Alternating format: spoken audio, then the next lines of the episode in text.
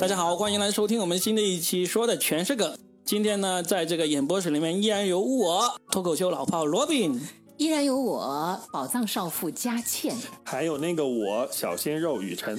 那我们今天还有一位嘉宾就非常特别，我们让他用他的声音自己来介绍一下自己好不好？欢迎我们的当当当当，干嘛忘记我名字是吧？来说嘛，欢迎可爱又睿智的Lin，欢迎。他一来我真的好有威胁性，好美啊！对啊，那么美还那么聪明，还有那么丰富的人生体验。对，现在是彩虹屁的环节吗？我要轮一圈了。我们基本上第一分钟都是彩虹屁。是我在看他那个去过的地方，我都数不过来，我觉得眼睛都看花了。我连名字都没听过。哎呀，真的，我们这种乡下人，你还小。来，我们说一说Lin去过最牛逼的地方是哪里？第一个，龙岩。龙岩是他的出生地，对，是的，故乡哈，是的，第一站，第二站呢？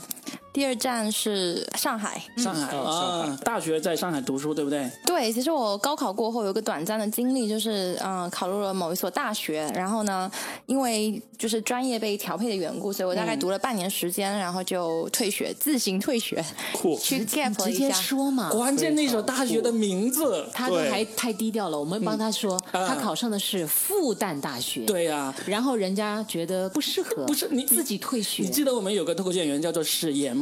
就天天说自己是交大，人家复旦的人都不屑于提好吗？所以这就是真正的扫地僧。就是真的，他的履历太可怕了。对啊，我读来我都觉得倒抽一口冷气。我们帮他讲，因为他自己夸肯定不太好意思。来，我把那个读一下好不好？游牧民族Lin的。要这样讲吗？那行吧，尽量谦虚一点的口气吧。OK， 然后他讲到，他呢成年以后平均每2-3年换一个城市生活，上海、格罗宁根、新加坡、阿姆斯特丹、厦门。接下来这一站，他将来到我们的大深圳。他的过去6年跨年所在地：阿姆斯特丹、厦门、香港、深圳、台北、宁波。他的人生的这个宣言就是，人生最后一个追求才是稳定，人生的最大意义在于不断的体验。他曾经呢，我们看一下啊，初中升高中的考试都是本市前10名，也就是龙岩1点，对不对？你说到龙岩干嘛要笑？龙岩是个好地方，对不对？17岁人家自己就独立申请出国，独自旅居欧洲10年，游历各国。他在欧洲期间呢，曾经同时打5份工：导游、中文教师、华人婚礼司仪、留学栏目记者、旅游公司客服。天哪，每一个都是很厉害的角色，因为是跟人打交道的，而且是安抚众人的角色，对吧？对。然后接下来他又胖到135斤，135斤叫胖吗？那个小 S 不是说一句话吗？说什么体重要是过100的女人，对不对？就是好像没有什么未来，就是矮。不是，体重不过100不是平胸就是矮。但是他还讲的是另外一句，就是如果超过100斤的女孩子，好像就没有什么未来之类。我觉得这个也是不对的，就宣扬大家要瘦，这是不对的，对不对？因为其实我觉得他健康还是最重要的。但其实呢，我们的Lin呢就很厉害，就是他又迅速减肥，因为他觉得自己不可以这样子。2009年纹了人生中第一个纹身，努力减肥和蜕变。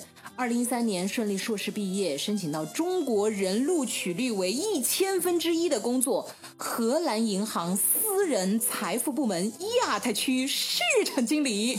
哇！而后拿到荷兰的绿卡。哇！我读这一些的时候，我就真的觉得酸是吧？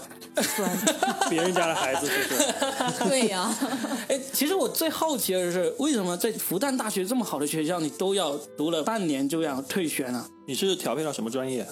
经济，很热门很好的专业。对呀，为什么呢？主要更多是跟我的原生家庭有关系，因为我爸妈只是在我很小的时候就是外出去工作，然后我大概12岁就独立了嘛。那我其实整个初中高中的阶段是一个比较自我压抑，跟自己天性就爱玩的天性做斗争的这个阶段。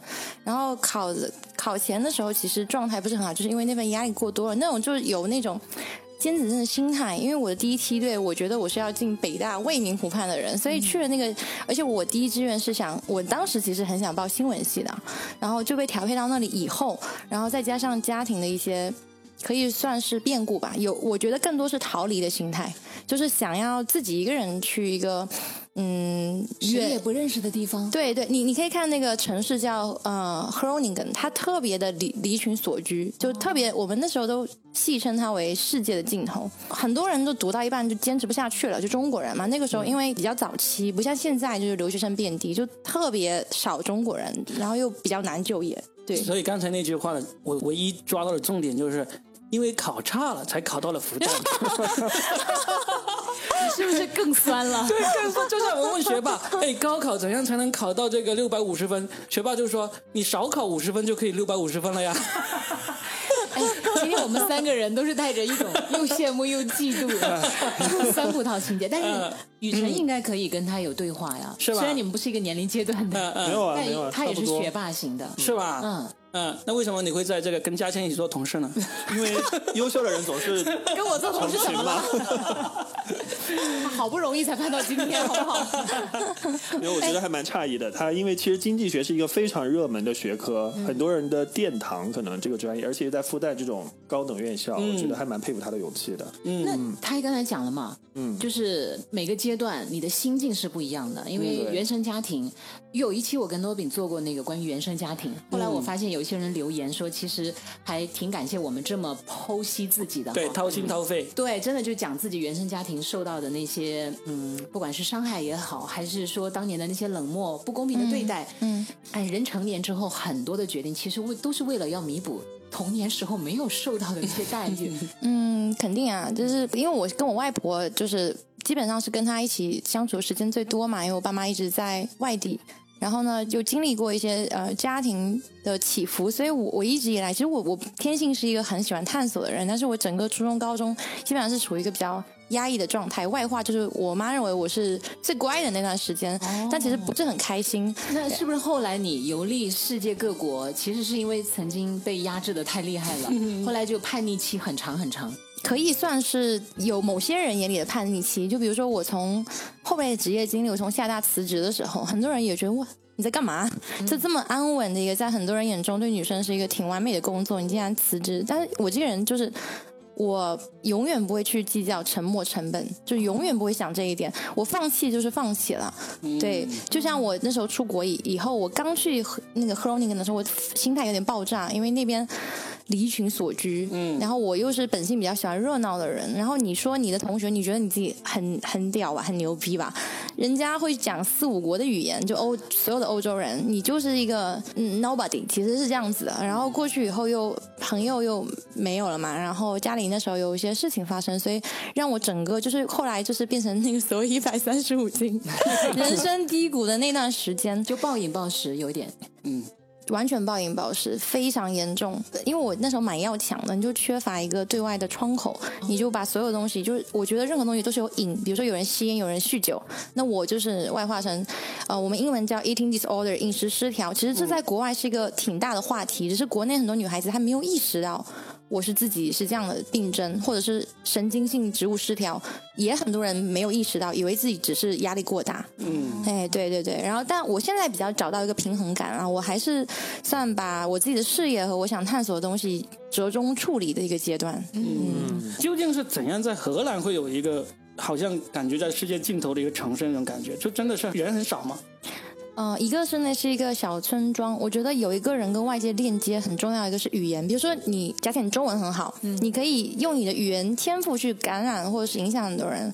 那个时候我刚过去的时候，英文我自己认为哇英文很牛逼啊，高中的时候也参加奥赛啊，对吧？过去以后那个口音就是龙岩，比如说别人介绍哎 what's your name， 然后我说我是谢琳，然后 LIN， 就是这种口音 L， 然后超搞笑，我自己没有意识到，我被我的美国朋友疯狂的嘲笑之后，我就下定决心，原来我因为龙岩，其实虽然龙岩一中也是全国的名校吧，算是在就是升学率上面，但是它其实英语这一块其实是比较缺失的，因为龙岩人嘛，有那个口音，然后一个是落差，你从一个国内的尖子生到了那里，然后你就是好像一个很寂寂无名的人，然后语言环境你出去前那个城市很小，大家都讲荷兰语，你压根听不懂。我觉得你自信还不够，你应该去就把荷兰人都教会他们说龙岩话。但我跟你讲哦，我去阿姆斯特丹以后真的成为龙岩城市的形象大使，龙岩驻阿姆斯特丹形象大使。对，因为我在那边，因为我跟几个台湾人女生玩得特别好，因为他们性格比较外放，但同时又很有同理心。当时他就说我对你是真爱，因为别人说哎你今年去哪里旅游，大家都什么欧洲澳洲，哎我去龙岩。你就像东北人一样，一去所有人都会说东北话。感染力极强，对不对？对，然后外国人都问你是龙岩 where， 然后我就说就是那个林丹，你听过吧？林丹的故乡，革命老区。对，最后变成就是哎令的家乡。那很好啊。你是不是告诉他们说龙岩你知道吗 Dragon Rock？好冷，龙的摇滚。反正就是龙岩之女，简称为小龙女。好，那其实我觉得一般的人确实是很难那么决裂的，说走就走，而且是什么样的力量支撑你？就是除了逃避之外，更多的是想要去探索，还是说后来跟家庭之间的这种是决裂吗？没有决裂啦，就是他们放心吗？家庭这一块，我爸其实是一个基本上放养状态，他只会说，小时候每年年级会回去发表说，我对我女儿就是很民主啊，所以她有极高的学习自觉性，但其实她压根没有管过我。然后我妈妈其实是一个很依赖我的人，她比如说我在荷兰的后期，她会说，哎呀，你赶快回国啊，你没有回国，因为那时候已经拿了绿卡，她说你没回国。我都睡不着觉，其实是这一句话让我那个时候其实最后也是一个原因之一，我回国就很分裂。然后那个时候，但我妈妈因为她在气场上，她可能就是比较小女人，所以我做决定她也没有去干涉。同时有一点，他们可能一直觉得小时候都是我自己在，有一种那种好像比较遗憾那段时间没有陪我的那种心态，所以后来也没有就是形成一个路径，就没有太干涉我。但我那时候退学回国的时候，我妈是唠叨了很久时间，然后我记得非常清楚，我跟我爸说我想出国，因为我现在过得不开心，然后我爸就沉默了很久，然后就说如果你自己做决定，你之后你再后悔，你哭着你也要完成这个事情，他就这样讲。但我其实去荷兰以后一度落差很大，我有想过退学，但后来我想说哎，那也浪费了这些12年的这种，对吧？而且他很厉害，他在荷兰的学费啊什么都是他自己打工挣的。大二开始做了很多工作嘛，来讲讲那些工作吧，比如给那个主持婚礼司仪，那是不是也很神奇？我跟你讲，那个超神奇，因为我主持的是华人的婚礼嘛，就是他们就是中英双语的嘛，因为有一些亲戚是听不懂就是英文的，然后他们华人就是平时是开餐馆，然后白天特别忙，所以他们的婚礼时间是在午夜12点，开始是宵夜接新娘吗？对，就是午夜12点开场，然后呢有点中西结合，就是午夜12点开始开场，然后司仪上场，然后各种新人入场，就那一套程序可能跟国内有点出入。走下来之后，就最后一个环节，就是放那种很嗨的音乐，然后大家在酒楼里跳起来。一般大概持续多久？就是你这个主持的过程。主持的过程1个多小时，但是这么久，下面的人不是饿惨了吗？没有，但是穿插着有一些，就像国内很像有一些表演，比如说你要请谁他们吃饭的时候上来唱首歌，然后对这样子的，会讲那种天作之合，会讲，因为是华人嘛，对不对？一定会讲。要讲吗？我的话会依据，比如说是广东人跟福建人，他们讲的东西就不太一样。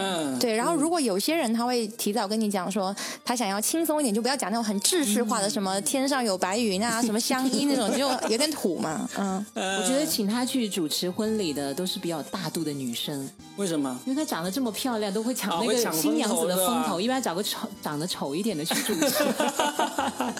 所以这是为什么都是男主持婚礼，男主持比较多。对，嗯，婚礼男主持多的还有一个原因是因为男生的那个气场啊，还是会比女生要稍微强一点，因为其实婚礼有的时候讲的是一个气氛，对、嗯、对，他就是要大嗓门，嗯，然后要煽动大家，嗯，对对对，所以这一方面女生确实是比男生稍微的弱一点点，但确实就像Lin讲的，因为我也主持过很多婚礼嘛，嗯，就是看那个主人家的需求了，嗯，有一些呢他就需要现场蹦迪式的，就是真的很热闹那种，然后那个一般你们男的哦，开场就是。Ladies and gentlemen， 就那种真的到了夜场，但是女生要喊出那种感觉，就首先也没什么美感，然后这个气势也不足，你知道吗？嗯，哎，对对对，Lin有没有遇到过那种就是要求也很奇葩的？倒比较少，因为就是过去的华人我觉得还是会有一些西方的这种兼容的，就是比较绅士一些，但是就会有一点点的意外情况，就是可能因为这就看酒品了，可能喝完以后有一些确实是你在移民的家庭，你在异乡其实很艰难，可能有人花了10几20年才移民过去，然后女儿儿子结婚是特别开心的一个事情，他们有点失控、啊、就是理解失控，然后在那边狂嗨狂跳，然后还说哎要不要一起跳嗨，这个不是保安的事情吗？为什么司仪也要管？因为你当时刚好在台上、哦、对，他就突然跳到台上，然后你就要想很多。还有一个阿姨都特别搞笑，她没有跟我提前瞧过，她说我现在要为大家表演一段我年轻的时候特别喜欢，她年轻时候喜欢民族舞嘛，就突然上去狂飙、嗯、还让我跟她一起跳然后我就只能狂吹彩虹屁，我说哇没想到就是阿姨还有这样的才艺，这、就是一个幸福的家庭，你知道吗？哎，其实做婚礼司仪是特别考验人的反应能力的，嗯、那是必须的。来问一下Lin一个很直接的问题：那边主持一场，你大概能挣多少钱？让我们了解一下吗？这是我们这个节目的特色，每个嘉宾我们都要问他：你收入多少？你赚钱赚多少？当时没有很高，一场的均价是200欧左右，然后当时是1:10左右，那就是2000块钱人民币。然后同时看雇主他的红包大小，他如果觉得你比较辛苦，他会包一些额外的红包给你。哦，那还在当地来讲算是高吗？还是一般的水准？你如果按小时工来算，你按小时计费算不错的，因为你可能就是别的工种的话，可能10几20欧的也有这样子。嗯。就还是挺好的啊，还不错，对，我觉得挺好。但有一点，因为它12点开始，然后有时候在跨城的话，我就得熬夜，同时有时候你中场休息的时候，就是那个时候我颈椎病可能就那时候落下，就休息的时候就条件不是特别好嘛。哦嗯、那你有没有统计过你大概主持过多少场婚礼？你在算总收入是吧？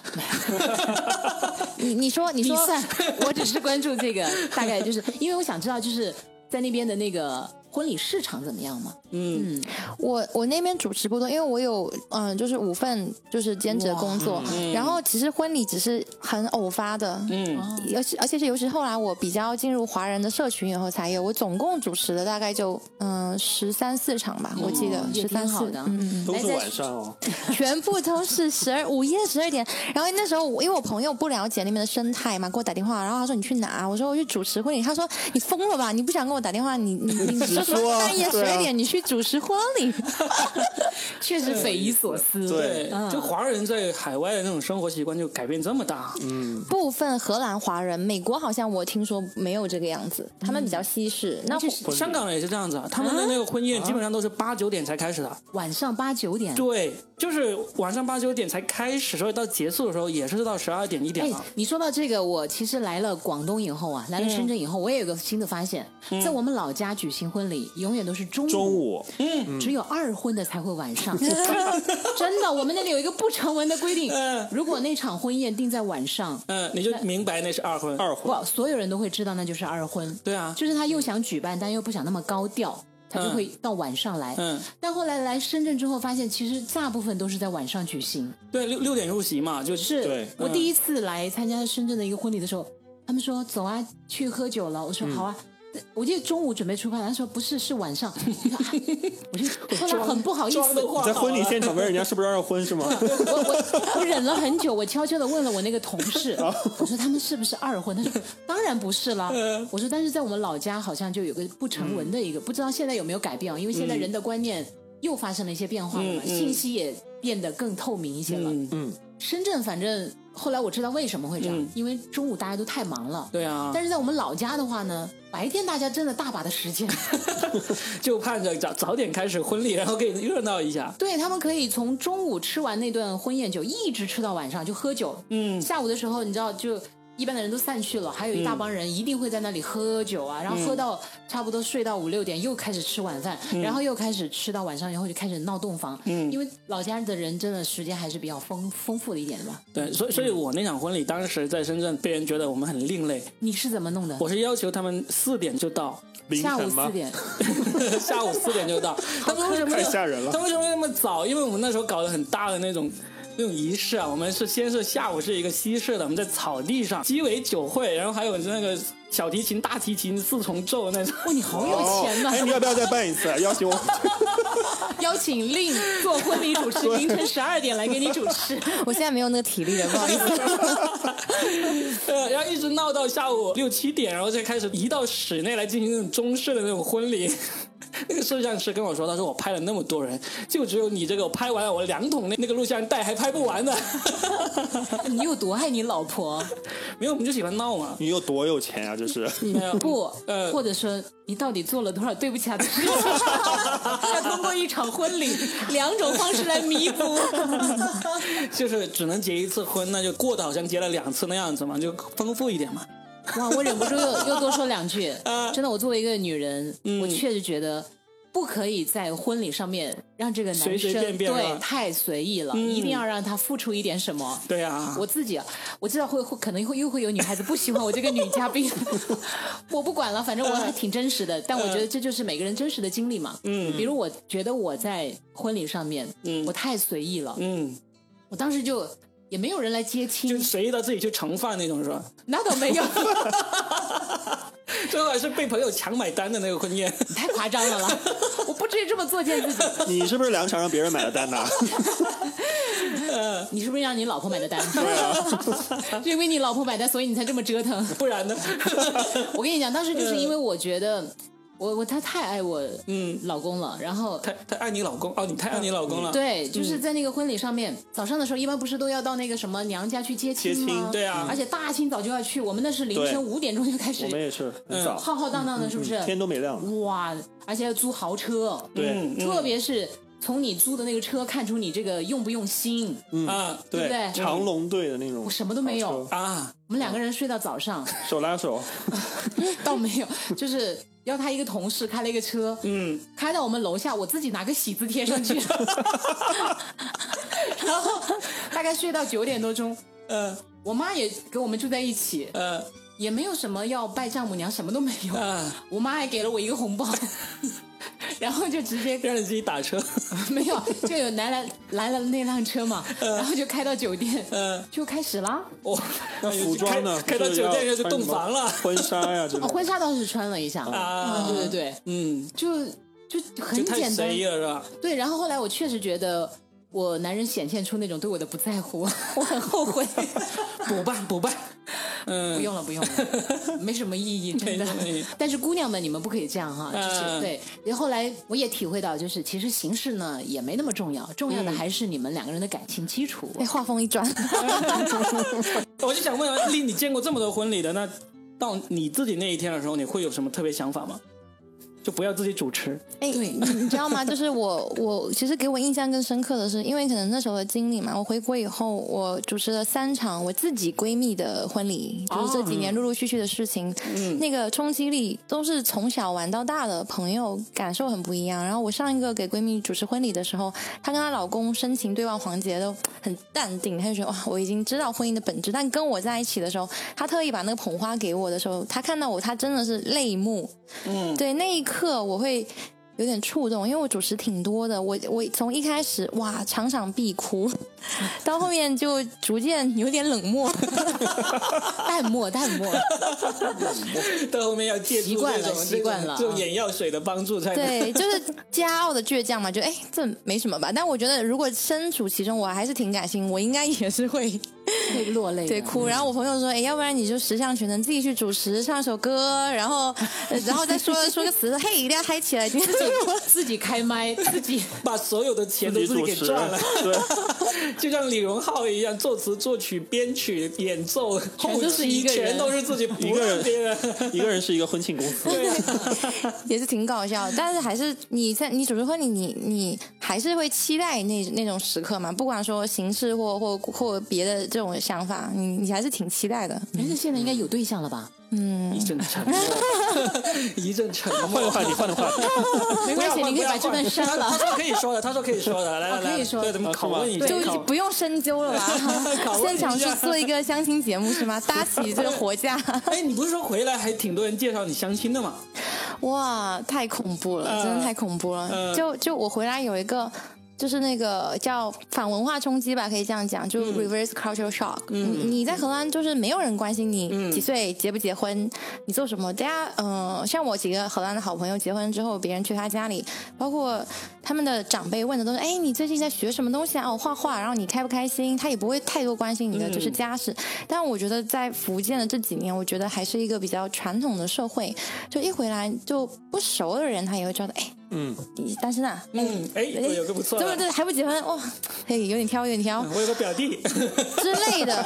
然后有一次呢，就我爸妈也是就是那种干着急哦，但是又没有苦于无好的资源。然后有一次我就看到了我爸就是微信上，然后我自己的微信有一个人说，哎，你好，我是罗春香的侄子。哎，这罗春香这个全名可以隐去吗？我怕他听到这个节目。那不是哔哔哔，我告诉你。对对对，然后头像是个蛋糕。然后名字叫火旺，我说哇，这个年轻人非常的有活力，我以为是来跟我学英语的，因为那段时间我的英语学的特别多。然后呢，我就莫名的加了他，他还有一种挺高的姿态，他就说那我觉得你爸爸应该跟你介绍过我，我就二战就摸不着头脑。后来呢，我就去问我爸，我说这是怎么回事啊？我说罗春香是谁啊？然后我爸说就是我爸很不靠谱的，他说就是我上次那个同学聚会的时候啊，他又说他有一个侄子非常的帅气。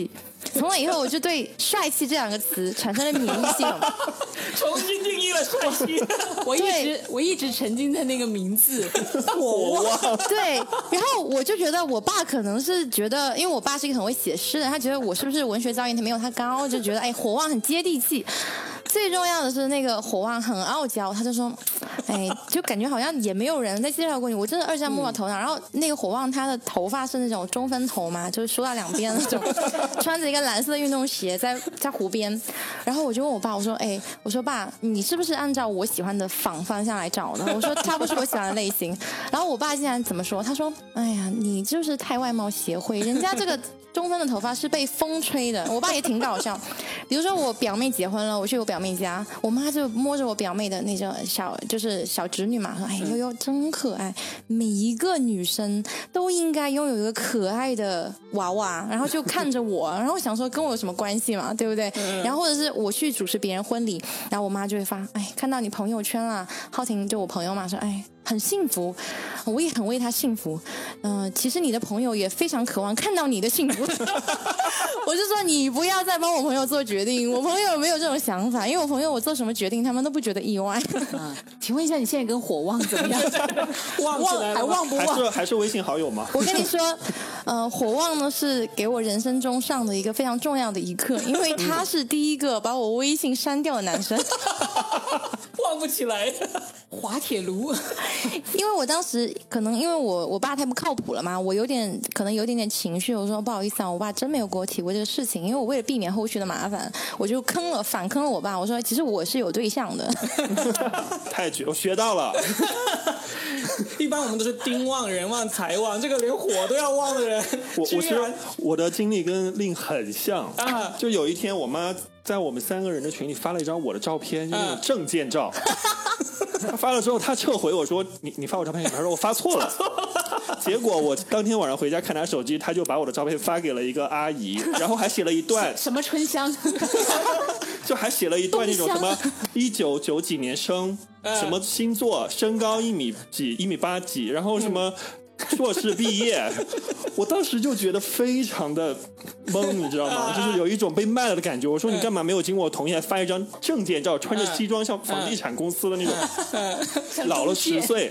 然后他就说没事，就介绍你们认识一下。然后我爸那天回来跟我说，他说我帮你初步筛选了一下，我这里有个名单，真的毫不夸张，我帮你筛了一遍，在深圳工作的年薪什么多少万以上的女孩子，你就把这个名单拿过去。哎，但我觉得你家人非常靠谱，尽调做得很尽职。我爸是10分尽职调查，是非常棒。他就是完全自己先筛一遍，然后他说你去了解一下，比如说这个名单有大概10个人吧，你就自己先去了解哪个觉得 OK。我说有点太过分吧，你最起码一个一个的给吧。哎，我问一下，那你妈妈那天究竟是把你介绍给阿姨还是阿姨的女儿，阿姨的远房的什么表妹的什么女儿这种？罗比，你这梗我真的是，我要确认一下，因为有时候阿姨可以少奋斗很多年的。不是有个段子吗？说王姨说孩子到我的怀抱里来，站在蓝色的兰博基尼面前。现在有表情包吗？就是发过去就说、阿姨我不想努力了。啊，对。还有一个抖音很火的段子，就是他跟说妈我谈恋爱了，然后妈妈说多大？然后大2岁，然后说挺好的哦，比你大2岁，妈妈大2岁。那还有啊，重金求子的呀，对啊，直接打过去就、妈妈，都不用经过其他的工序了。我们还是再聊聊火旺的故事。火旺已经不是微信好友了，对，灭了。来，我们回到那个Lin的其他的各种高大上的工作。那个留学，我其实蛮感兴趣那个留学栏目的记者，因为我现在也是一名记者嘛，就想了解一下那个国外这个是大概什么样的一个内容。是这样的哈，我们之前在荷兰的那个教育部旗下有一个那个荷兰国际广播电台，然后它有5种语言，其中有一个编辑部是中没有，对不起，我还没有达成那个任务。对，有一个是中文栏目嘛，然后呢，我当时是就是在读硕士的时候，先是以实习生的身份进去。那时候我们新建了一个那个社交媒体的部门，然后我的老大刚好也是一个福州人，一个很好的一个 leader， 对，老乡。然后进去以后呢，我们主要做的就是留学生活方面的采编，就是会去收集一些留学生活是其一，然后其二呢，就是可能对你的中国人的观念上比较冲击的一些事件，比如说那边有一个同志骄傲节嘛，对，就是然后平权这一块，就是对性少数的群体会特别特别的关注，然后它的受众也不只是欧洲的人，而是那个广大，我们那个我可以讲名字嘛，叫荷兰在线嘛，然后呢。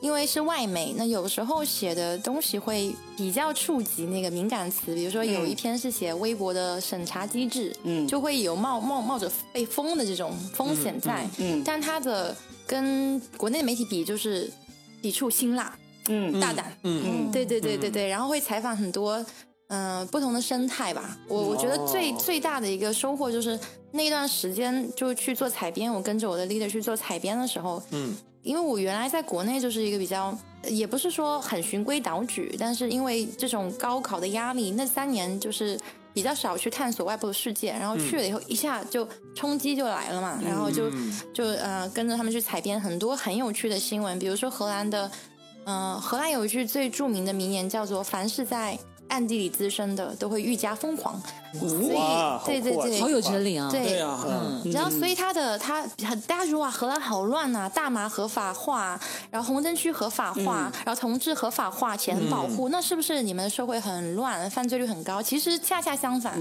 对，荷兰的犯罪率是非常低的，就是因为它本来就有规矩了，对，大家反而会遵循它的游戏规则，对，因为人嘛，其实都有一种正确的那种，我刚才说的瘾跟这个联系起来，就发泄的渠道。然后呢，国内就是很多东西它是在底层去暗涌，那荷兰就是公开化嘛。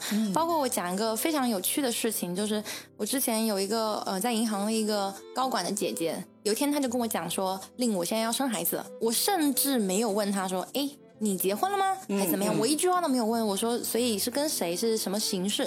然后他就跟我讲说，他找了一个，这个真的当时对我的3观是有点冲击、摧毁、冲击，不到摧毁，因为已经经历了一些东西。他就说，他呢是一个事业女强人，她当时38岁了，她认为婚姻对她来说可能会是一种束缚，但是她又想要一个宝贝，那就代孕。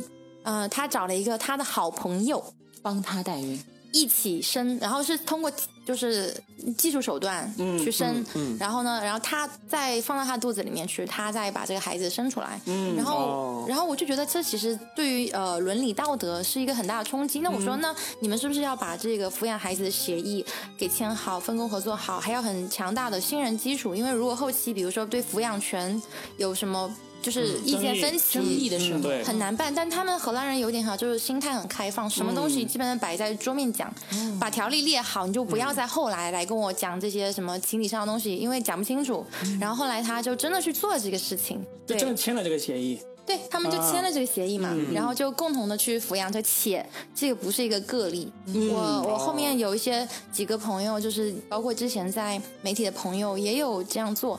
那我觉得国内女性的意识这几年也在疯狂崛起，那我觉得代孕是有点就是蛮多案例的，但是对于这种就是找一个好朋友，然后一起，我觉得就是还是蛮难的。那大家同意就好啊。是，但是就一般来说，他们找代孕，就国内这种都是去美国呀、泰国啊，然后找都是或者是地下组织，专业机构吧，不认识的，不会找认识人。对。认识人多少还是有点尴尬，会、碍于面子，我们不是讲面子吗？对啊。现在有很多那种性少群体，他们其实有去美国，现在就是产业链蛮发达的，泰国比较便宜一些，然后就生个混血宝宝啊，自己带这样子嘛。因为国内其实，然后我还有见过几个同志之间的爱情神话，就是我周围的一些朋友，神话。对，就是他们可能在国内得不到认可，就一直处于一个出柜前的那种焦虑状态，然后就觉得因为荷兰这个国家对这方面很宽容，平权意识很强，他们就约定一起去荷兰。我见过那种为了一起去荷兰，然后一起拼搏努力移民，然后中间有远距离好几年时间，最后团聚，最后同时让父母一起去。取得这种一起去旅行啊，取得这种同意，然后最后现在是过着比较那种完美的生活。但我觉得在国内这个大群体就非常难，你出去两个男生手牵手，我觉得争议还不管多开放的城市还是有存在。因为我去荷兰，我刚下飞机的那一刻，因为当时还是一个小白兔嘛，一下飞机就看到两个大男生很帅手牵手，然后在那边就在街上还接吻 kiss 什么的，然后我心想说，我到底做错什么？是应该很羡慕吗？有男生都有男朋友。雨辰，你很羡慕是吧？没有，我说另。另外，那荷兰所以很多单身女性的存在啊，对不对？哦，明白了啊。其实我觉得就是打开了一个世界的大门。对，其实我觉得Lin的这些经历都非常棒，就是人生的底色一层一层的加上来之后，组成了今天这个更自我的，然后也更有主见的，更有自己独立思想啊。这样的一个Lin，真的，要不然的话，很多时候你就会陷入偏见嘛。然后偏见和成见其实是阻碍人发展的最大的一个障碍。对，因为你有成见的话，成见就是你心里的一座大山。那就像那个哪吒，哪吒里面刚好就有那一个台词。对，他说成见就是人心里的一个大山。然后偏见的话，其实我倒是觉得每个人都有自己的偏见，但如果你看多了世界的各种各样的事情之后。慢慢的，你就会能换个角度去想问题了。对，我其实一开始有一度，我就在怀疑，我说哇，我为什么来这里？因为其实那个重建你自己的，价值体系重建的过程中，你可能会走偏，对吧？就是太过了，其实也不好。然后你又看到。我想说，哎，我不是来这边偏远地方学习的吗？都怎么会这么多乱七八糟的事情？怎么会打那么多工呢？没有，还有很多那种各种在你自己的认知以外的事情，对吧？然后，包括以前我有一次，有一年我妈去旅行的时候，她看到荷兰那时候看到女王节，大家就是各种嗨，穿着橙色的衣服，橙色的海洋。然后因为荷兰的国色是橙色嘛，对。然后就各种嗨，然后还有就是在这边吸大麻的人，然后我妈就真的就。低着头走路，他都觉得，哎，我女儿到底在这边接受什么样的教育？而且还到我后期回国以后，有一度嘛，我妈在催婚的时候，她就说：“你就是受了西方思想的荼毒，你就是太过自我。”但其实我觉得这种有偏见的人是太没见识了。你去过荷兰，你是不是很开放？你说放屁！你以为我没去过就不开放吗？哎，在现场又来了个段子，对，鼓掌，可以。后来我就是自己找到一个平衡点，我是很感谢这段经历，因为我觉得在我看来，就是如果还讲到选择伴侣的时候，我觉得同理心是很重要的一件事情，特别重要。你刚才说女王节是什么节？我第一次听说在荷兰女王节。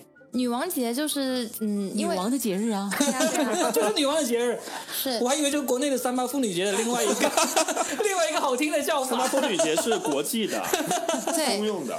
那因为女王的地位很高嘛，就是顾名思义就是女王节。然后后面女王卸任了以后就变成国王节了，它有点跟那个泰国的那个国王生日是一样的嘛，就全国来庆祝嘛，对不对？是我见识少了啊，我还以为还像国内那么一定要把这三八妇女节叫女王节、女神节，怎么荷兰人也这样？其实这就显示出我们女孩子对自己还是不够自信，对不对？为什么？就非得要把自己比喻成女王，非得要在名号上。你说国内这个，我觉得是，对不对？你是说太刻意贴标签是吧？你觉得是不是呢？我觉得有一部分人是这样子，有一部分对，我不是说所有哈。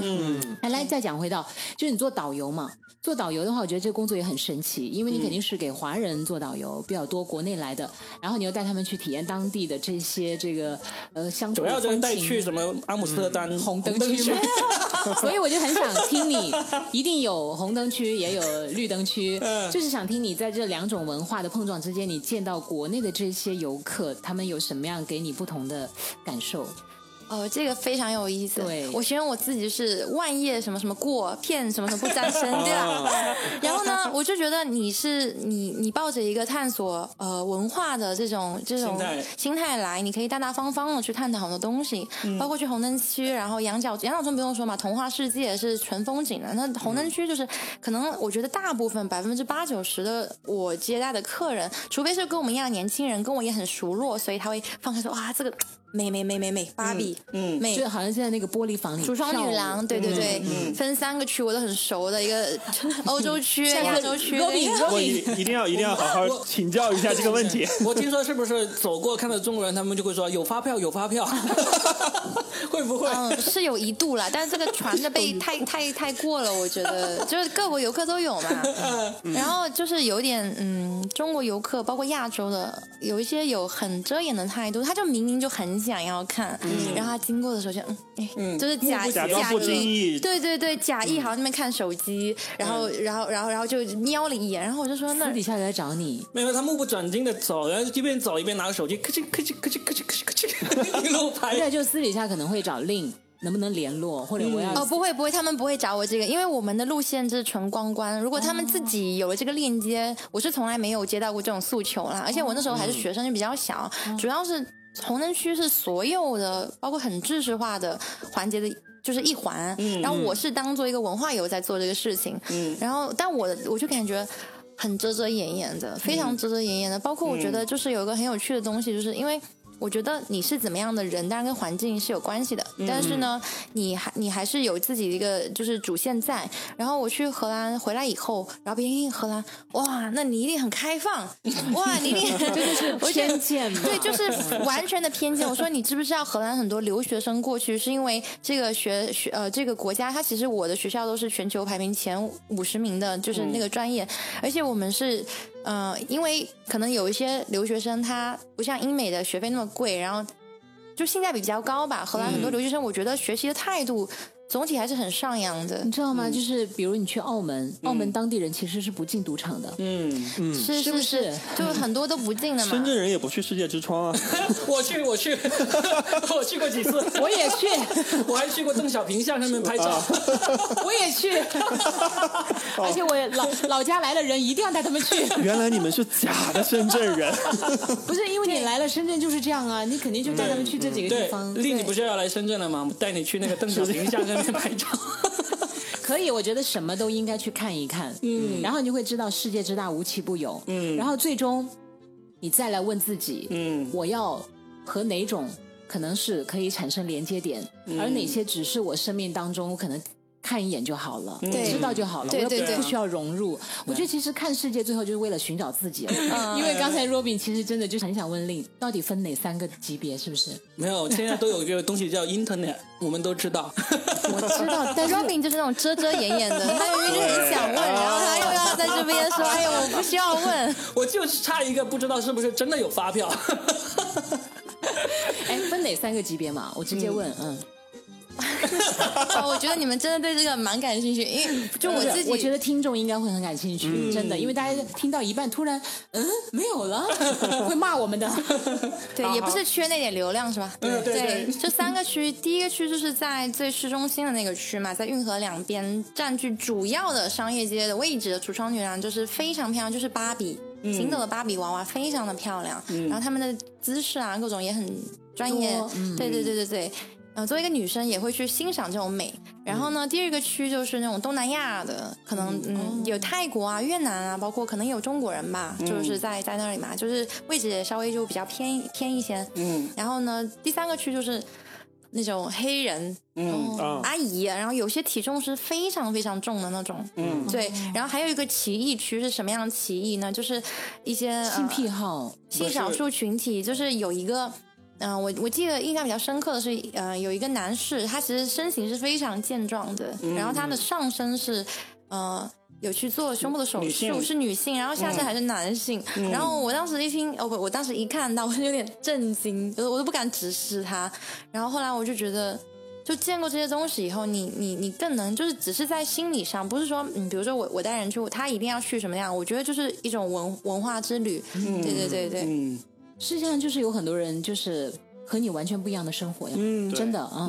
我看到有一个公众号也是，好像写了一个什么人，可能另也看过那个人把自己幻想成是一条龙啊，就那个纹身，对，他还把舌头就弄成那个，是的，就那个，然后包括他的头上还有好多角。他自己把它弄出来的，对，他通过打针或者是这些方式植入了一个角吗？在头上？不是，他是通过一些打一些什么东西，然后让自己整个看起来就像一条龙，然后浑身都纹了各种各样的纹身。对，但是他这个人其实是很善良的一个人，就是大家会用有色眼睛去看他，觉得肯定是怪物嘛，而且看起来有点凶的哈，这包括他的牙齿。那他应该来中国呀，我们都龙的传人嘛。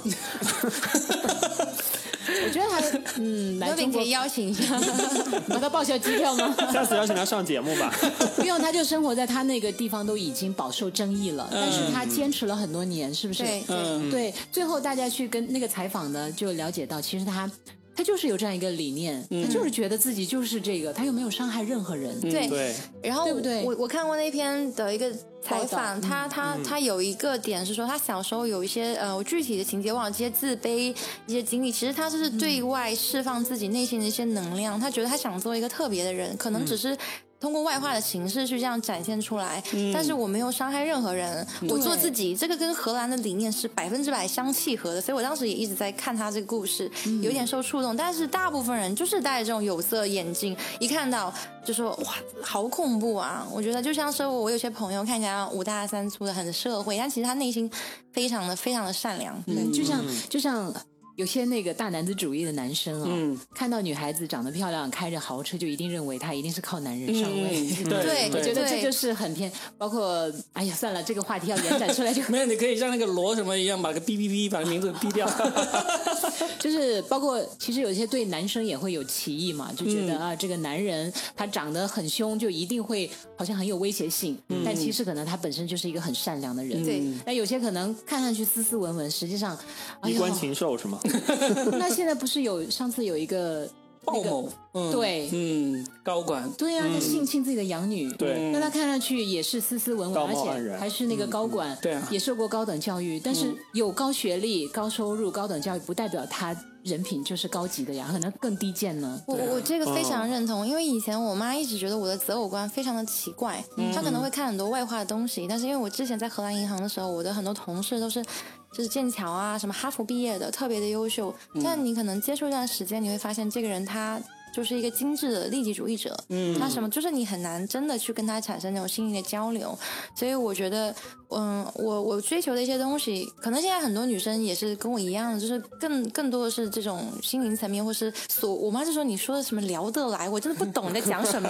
没有，我觉得你就主要是被这个火旺的中分给伤害了。也有一点点，对啊。就是寻求还是那个精神的伴侣嘛，我觉得这个就已经到达一个很高的境界了，因为现在的女孩子已经不需要嫁什么嫁鸡随鸡嫁狗随狗，这个已经逐渐在消失，但是还是大部分女孩子也还是会有这样的一个理念。但我觉得很多女孩子看过更大的世界之后，真的就嫁不出去了就不想嫁了就很难，我觉得很难，不叫难，就是其实就选择就更多，也不想就是说我为什么一定要嫁，我觉得选择是更少了，就选择过不一样的生活嘛，就是你选择那个群体会更少了。我知道，对对对，我的意思就是选择的男性伴侣可能会更少，异性伴侣会更少，但是实际上选择生活的类型会更多，对，是他能找到自己的快乐。对啊，就不要轻易，不会轻易被人定义嘛。对，就是其实我们聊了那么多，包括Lin在国外的那么多的经历，我觉得我们应该，包括我们几个人能坐在一起聊，应该是不喜欢被人贴标签那一类型。我们自己也不应该随便给别人贴标签。对啊，而且其实一个人身上会有如果你真要贴的话，远远不止一个标签。人很多面化呀。对，我们刚才说到Lin的那个经历，我们他马上有一个新的经历，就是要来到我们的大深圳了。对，为什么会要选择深圳呢？对呀，是因为 Robin 吗？Robin 其实是一个很聊得来的人哦。深圳没有火旺，对不对？深圳最旺的就是 Robin。深圳一直是因为我都在阿姆斯特丹待过，我觉得我喜欢一个包容性很强的城市。对，你其实应该这样，先问为什么选择要离开厦门，还用问吗？就火旺嘛。一定不是自己火旺之外，其实我最早回国的时候，其实我的第一目标就是北上广深这样的城市，因为可能工作机会相对我的经历会多一些。但更重要的是，我之前也有跟 Robin 聊过，就是我外婆嘛，因为我跟她感情特别好，那时候她得了癌症，在5年的观察期内，所以呢，我觉得因为我其实去的是将近10年，我是7年半，然后就觉得很缺失，因为我还是虽然我很喜欢不同的经历，但我骨子里是一个非常孝顺的人嘛，然后我当时就下定一个决心，再加上我妈给我致命一击，说你再不回来，然后我也睡不着，然后我想好行，那我就回到厦门。那因为当时一开始是一种新鲜感，你觉得厦门这种，比如说你在那个市场啊，海鲜市场啊，就很生活化，很市井气，包括一开始的时候那种没有边界感，也会让你认为是一种市井气，因为西方还是比较礼貌而疏离的嘛。然后你就觉得哇，好热闹啊，哇，穿着拖鞋吃一个那个就是对吧，四果汤，然后吃点海鲜排档，哇，好有生活气息。然后再加上后来去了厦大，我觉得这我是不是可以安定下来，就是嫁人生子啊，嫁人生子是吧？对，然后对已经很陌生了这个概念。对对对，就是这个是缘分的事情嘛。因为我是坚守，我是宁缺毋滥，也不是说我有极高的标准，我觉得这个事情就是遇到就是很快的事情。然后后来我就有一个很大诱因是我从一开始出去回到厦门，我就知道我有一天一定会可能会走，除非我可能嫁人了，就是也弄不动了，你天天那边带娃你怎么跑？然后后来就是因为我奶奶她顺利过了康复期，就非常的健康现在。然后呢我就一步的在往外走。然后在往外走过程中，我还是想来深圳，就是内心的召唤，觉得这边自由。还有一个点，我莫名蛮喜欢就是粤语文化。我在 gap year 的时候，从大学退学之后有半年时间，那时候我对粤语很感兴趣，然后我就虽然我平时的生活品质还蛮高，但是我是挺能吃苦的一个人。我那时候就是去广州白云区的一个西班牙语餐厅，然后呢去那边住一个6人间的宿舍，然后就天天就进入式学习嘛，听粤语，所以我现在就是这些听力啊各种都没有问题。就那段时间，然后后来又去新加坡玩了2个月，因为我的朋友在那里。对对，然后我就我觉得就是有一种磁场吸引力吧，有些人就说不清哪里好，你也是挺喜欢他的。你还是为了 Robin 而来啊？没有，因为 Robin 也是广东人，你来他又会讲粤语，他又很会聊天。说实话，你来深圳能够听到粤语的，可能就只有我了。对，没有吧？我这边还是有很多。上的大哥的电台也可以听啊。哦，对对，可以的，这边还是。但是如果你要想真的听很多粤语，可能广东会比较多一点。广州，因为深圳的话呢，其实还是四面八方的人，移民城市嘛。但这样其实也说明它的包容性吧。对，深圳真的包容性特别强。对，就是这句来了就是深圳人吸引了，把多少人给骗过来了。我有个朋友在腾讯嘛，然后他也是就是28、29岁，然后他就说。Lin， 我都不知道你在焦虑什么，你到底待在什么样的地方？我们这边都是事业女强人，没有人在关心你有没有结婚的。对，然后呢，也不是说完全事业型，但他有自己的一个群体嘛。然后我在厦门，我可能就，我今天想出来唱个 K。因因为我唱 K 这种场合一般跟闺蜜出去，她说哦我要带我啊，我说再见、然后就没有了嘛没有然后了。还是厦门的这个节奏可能还是稍微慢了一点点，然后你做那个乖乖女的角色啊，还有乖外孙女的角色，你觉得做的差不多，太深入人心了搞得我没有办法对吧，就你身体里那头小野兽现在要苏醒了，深圳的包容性在于哪里呢？就是你来这里你如果不想结婚或者想要自由一点，你会找到大把适合的人，但是呢你想要找到那些哎呀赶紧结婚相亲相亲也有一大把在这里就是我反正一直都用一个词来形容我对深圳的感觉，就是寂寞的自由。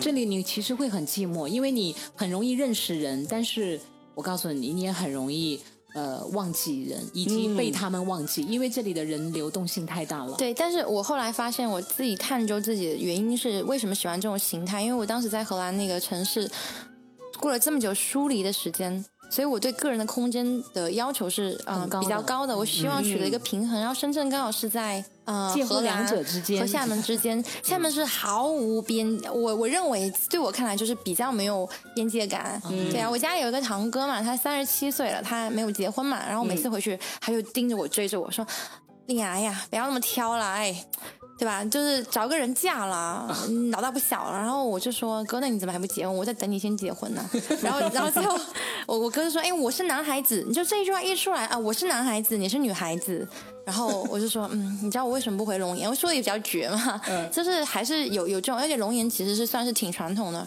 然后我想过这个问题，因为厦门比较安逸，所以很多选择回去的人就是比较安居乐业型的，或者是一直在厦门的这种土著，他呢就喜欢这种生活，他的平均结婚年龄真的会比较早。那你当你就是像我妈说的一句话，你所有人都这个样子，你不得不这个样子，所以我有时候也不是我催你，我脾气也不是那么差但是呢你比如说我出去看到大家抱可爱孙子，就你一个人里面晃来晃去的，我是会被非议的，他竟然用非议这个词我惊呆了。在老家就是对是这样的，那到每个阶段就比嘛，年轻的时候比老公嘛年长的时候就比孙子嘛就是这样啊。那再大一点就比那个孩子混得好不好嘛，对，然后再老一点就是比自己的孙子可不可爱嘛但是令我作为一个在深圳也待了这么多年，也见证了身边这些女性男性的分分合合，包括我还是做晚上的那个情感电台对，抚慰人心没有，就是听很多故事陪伴。然后我还是想跟你讲，深圳有很多男生受过高等教育，然后呢也很小资，也很有范儿也很精英，但是也许骨子里真的还很大男子气哦。对啊也很传统哦也会有我朋友有跟我讲过这个论调，但是我觉得我选择来这个城市其实更多的现在是基于一个城市的一个选择就至少有一些比较志同道合的年轻人，至少还找得到人唱 K 吧你的要求这么低吗你打开你的手机什么探探陌陌没有，我对唱 K 是有要求的，我的选择面很我基本上都跟我闺蜜去唱 K。 你这里有3个都是 my bar 选不选择我们3个你说选立马转身是不是因为我们在游轮上唱过歌的呀？对啊是我们哪一个拿起话筒别人还能抢走，就别人都以为是原声要进来关掉的那种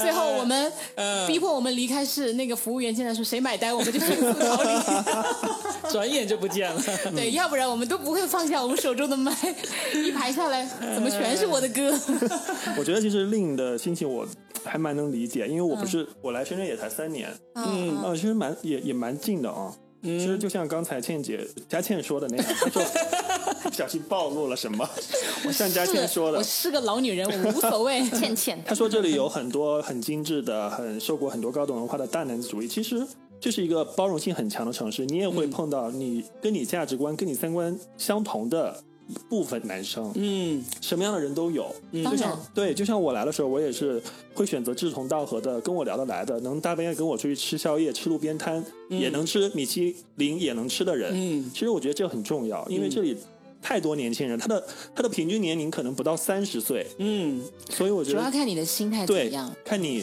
其实我以前有一些朋友对我的认知是，要么我可能喜欢那种非常事业很成功的男士或者特别小资的精致的，但其实我最喜欢的男生就是真实真实感，他并不一定要什么有留学经验或干嘛，让我开心的雨辰很真实包括他刚才在给你介绍那一段，就是对有佳倩说的那种，但是也有我们年轻人可以和你去吃米其林，也可以吃路边摊，雨辰不错的啊。佳倩，你主持的是《鹊桥夜话》，对啊，你是干嘛？我最喜欢拉郎配了。哎，你这样搞得我们很尴尬。你们尴尬了吗？但我觉得雨辰不真实，老是强调自己小鲜肉就不够真实。不真实吗？非常真实啊！不像我们俩啊，只是把脑子挂在嘴边。因为我个人就是可能有些女生在一定的阶段，她会特别喜欢那种好像有一个光环的男生，但我现在就是。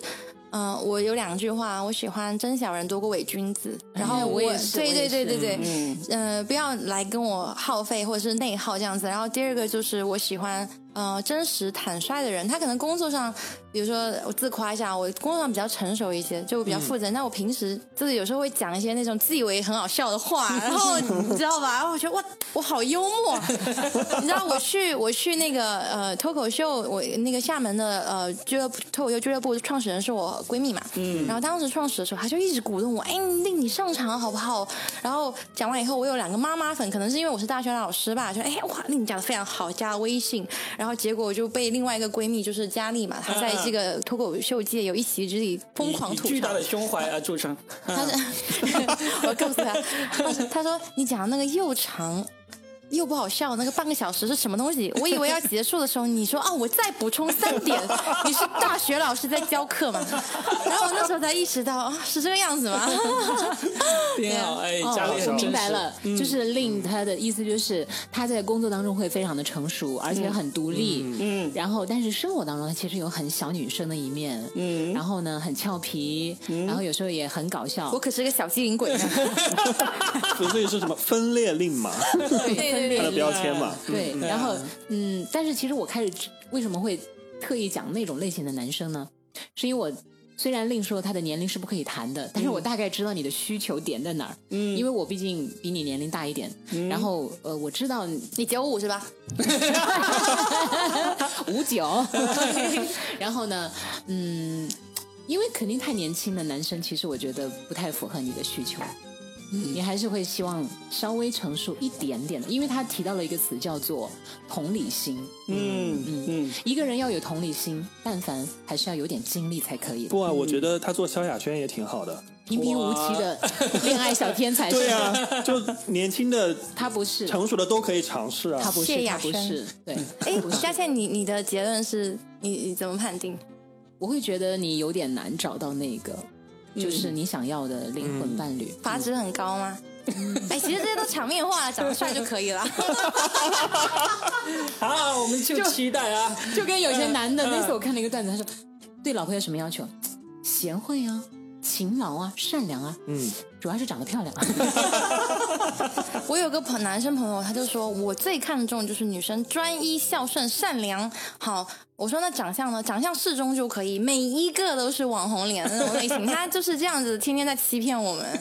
对啊，但我那样说是什么所谓灵魂这种太上升，就是我就是想有一个。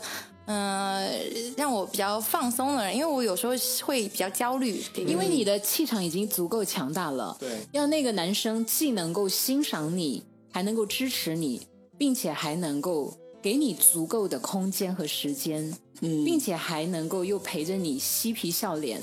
那个男生一定要足够的智慧和阅历啊，小男生是做不到的。没事，我们这个节目已经把令充分的介绍完了，然后现在深圳，我们很多深圳的男听众他们都知道令要来深圳了。评论区麻烦留一下联系方式。对，留一下，我们择优给转发一下。我们先删一轮吧。我妈如果听到这个节目，她会潸然泪下。对，感谢 Robin， 她会给我们3个人给红包，包个红包吧。没有，然后火旺10多年听到这节目，觉得他原来挺优秀的，然后联系我。火旺可能会评论区骂我们，那个女主持跟那个男生讲的是什么呀？还拿他的名字笑了那么久。就是。来，另说一下嘛，其实主要也不是来深圳找女婿了，主要是来找那个找金龟婿，主要是来开创他的事业的第几春了，事业的第1春、第2春、第3春都可以了，反正就是要来开你的那个。公司，对，他在厦门已经是一个老板了。不过这个是 Robin 刚才在节目前给我的一个建议，因为我来深圳就有两个方向嘛，然后一个就是可能去一些比较大的平台，因为之前腾讯有个职位，可能面对后面那个职位就关了，就没有这个机会，然后或者是说像。如果有一些高校机构，就是比如说北大汇丰的分支，还有一些 EMBA 相关的这种教务的，我也因为这样的工作会让我觉得时间很有弹性。那如果没有这种大平台的工作的话，我也会考虑，因为我之前就有运营一个自己的翻译公司。翻译公司，最近我看到那个就是深圳都在招老师啊。他不想当老师了。你想想厦门大学他都看不上，难道能看得上深大吗？而且那个好像是深大怎么了那个是9年义务教育的那种老师啊，初中高中的偏多一些，但有可能那个会给你自由度更大一点的。你喜欢小孩子吗？我蛮喜欢的，但是我知道那个没有。其实我觉得你想融入一个城市，其实首先真的要先找，最好是先有一个固定的职业，然后接下来你就可以慢慢的去给自己一点时间嘛。你在国外有那么多年的经历，一定对你来说是不成问题的。我只是说先找到一个职业，然后你就可以辐射你的周边，对不对？好了，我们这个人生建议就放到这个关麦之后啊，我们差不多了。要转成红娘节目了。谢谢佳倩，就是我觉得来以后有几个链接直接上，我认为优秀志同道的人其实是一种加持，因为你再怎么对自己的职业很有自信，因为我之前有好几份职业经历都是猎头来找到我，刚好想开拓一下海外市场。那我觉得你还是，尤其在这个疫情的情况下，有这个勇气再换一个城市，还是某个深夜里还是有点焦虑的。所以对。所以我就上这个节目以后，我觉得也是很幸运的嘛，就是宣告就认识你们三个，不然你早认识了，然后再告诉大家，深圳欢迎我，拥抱我。当然来了就是深圳人，对，深圳真的是很包容的城市。我跟你们说一个很搞笑的事情，我在半年前我就破釜沉舟，我就想。我要来深圳了，然后我半年前怎么八字都没有一撇，我就已经把户口移来深圳了。你户口移来深圳了吗？对，是以留学生的身份移来深圳。他的资历绝对没有任何问题，而且还有补助的。哇，粮草先行啊！他还可以从深圳市政府领钱的那种。对，真的有3万块钱硕士。对啊，2万5吧。2万5，厦门是3万，我领过了。那没事了，那你来深圳的第一顿宵夜你就可以买单了。可以，想吃什么烫韭菜，拭目以待。所以我觉得其实也不用太着急，因为深圳这个城市可能还是跟厦门有一点点的区别，和你之前可能待过的任何一个城市都有一点点区别。我觉得终于找到我们4个人的共同点了，都是深圳户口。总结很好。好吧，那我们就以这个节目要总结啊。我不会啊。你来。好，那就跟那个Lin聊了那么多，我其实真的觉得就是这是一个我非常欣赏的女生，甚至是我想成为但是我没有成为的那种女孩子，因为她的足迹遍布那么多个地方，曾经有过想要是逃避，或者说想要远离，但是其实最终还是寻找到了她内心最想要的那种感觉，就是包括她在那个过程当中，在异国他乡，一个女孩子内心如果不够坚定的话，其实是很容易迷失的，你知道吗？对，因为诱惑也很多。然后威胁也很多，我觉得包括那些有危险性的人呢，深夜的火车，是我还被抢劫过，绝对的，包包被抢到，然后护照抢到，就延迟没法回国的这种事情也发生过，一定会，因为你毕竟是在异国他乡嘛，但是他都自己一个人走过来，因为其实Lin还有一个部分没怎么讲啊，但我们也不深究，但是我觉得那个部分对他很重要，就是其实你父母亲和你的关系，但这个你可以不用讲，你自己明白就好，没事，我们下次再请他来，再来一期。他快来深圳了嘛，我们再来一期。如果他不愿意讲，其实他就还没有到那个点，他只是不愿意讲那个年龄而已。他可能只是单纯没有时间了，没有时间讲了。对，但是就是他有讲了一点点，但是又没有讲透，就说明那个其实对他来讲还是一个很大的一个部分。所以就是接下来他又很勇敢的来到深圳，而且像他每次干什么事情都几乎不给自己留退路的那种人，我最欣赏这种人。对，因为有时候人呢，一旦给自己留退路太多，就会频频回首，然后其实什么事都干不成。其实这个做法的一个前提就是有点积蓄。第一是有积蓄，很现实的。第二是其实你还是对自己足够自信吧。对，我们之前说到一个那个 slash 的这个就是跨界者的这种概念嘛，就是因为你不是说一闪而过，其实你会去花时间，比如说我之前去厦大，我为了去厦大磨课，我在新东方磨课磨了半年时间，就是嗓子都哑掉那种，去训练自己的技能。所以对自己的技能方面无非就是一种选择，你可能你选的是野心还是自由还是什么东西，然后你来你可以有一份闲适但工资不是很高的，或者你很忙你收入很高，看你怎么选择。对，我觉得就这些都 OK， 就是你能活下来首先。然后我之前像我在回国之前我就给自己买了重疾险，因为我之前工作压力比较大，我就觉得我这人想法比较奇特啊，如果我有一天离开了这个世界，然后至少我爸妈会有一部分保证，因为我的那个受益人写的是我妈，对，然后一回来那种什么健康方面什么 HPV 这种9疫苗就第一时间去打，定期做体检，这是我对自己的保护。我觉得她真的是一个非常周到的女生，对，她不是不给自己留后路，是她的后路就是她的前路。对啊，这句话讲的也很好，就后路就把这个后路都当成前路，我往前走就是我的最大后路了，对吧？今天的听众朋友应该真的是要学到很多，就是一个人身上的优秀的品质，它是包括了独立、勇敢、自信，还有可爱，还有美丽、漂亮。我觉得最好的品质是可爱啊，同理心啊。我会评价他耶，我想用那个许知远，因为我们很喜欢许知远。只有你。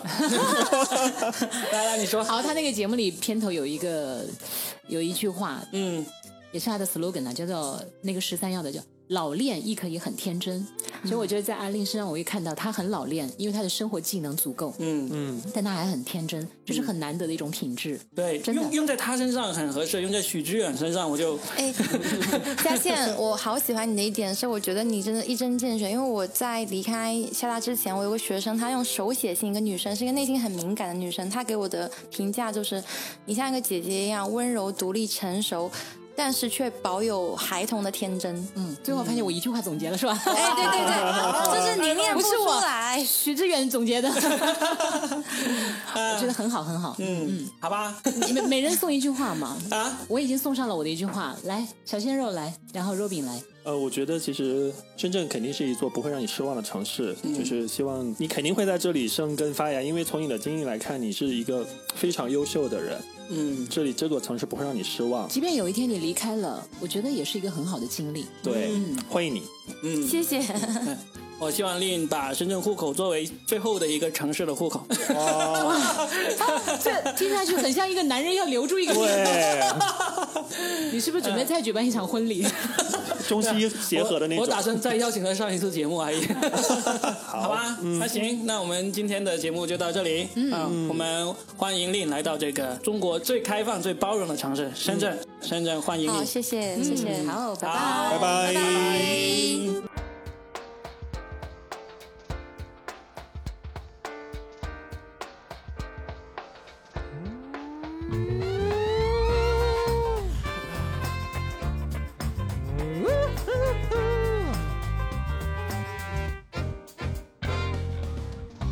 寫的已故記憶失去憑藉，必須心息試著再為美夢給力。True be snake， 每趁機於腦內進擊，令人無力駁斥。如輕輕的寫去昨天一片狼藉，不必憂戚，歲月中再拼命侵蝕。So have a break。讓每個細胞釋放掉壓抑，放下角力，形態不必修飾。緣何令你令我在不斷露營，像暗性，為求盡氣力放大到讓萬人都尊敬。公司可給予晉升，愛侶會倍添熱情。然而自我被殺掉，像沒有家的身份證。輕輕地寫去昨天一片狼藉，不必憂戚，歲月中再拼命侵蝕。So have a break， 讓每個細胞釋放掉壓抑，拼命角力，世界頓失掉假藉。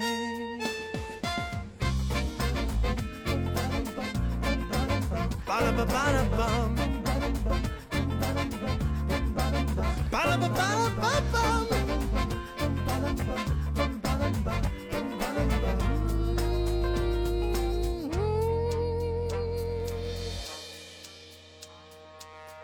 能重拾覺在腦內一抹熱情，漸覺醒，願看到些掉往日失落事情，清一清，要跟火花呈弱性，再擦著某種反應，悠然地有若助禪，肯出心境，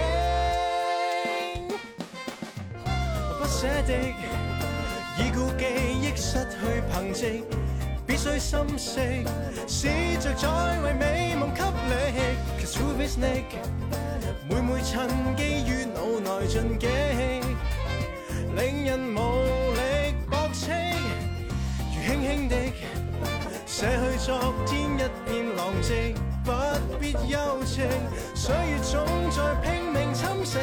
Let's have a break， 用每個細胞釋放掉壓抑。放下角力，世界覓得到價值。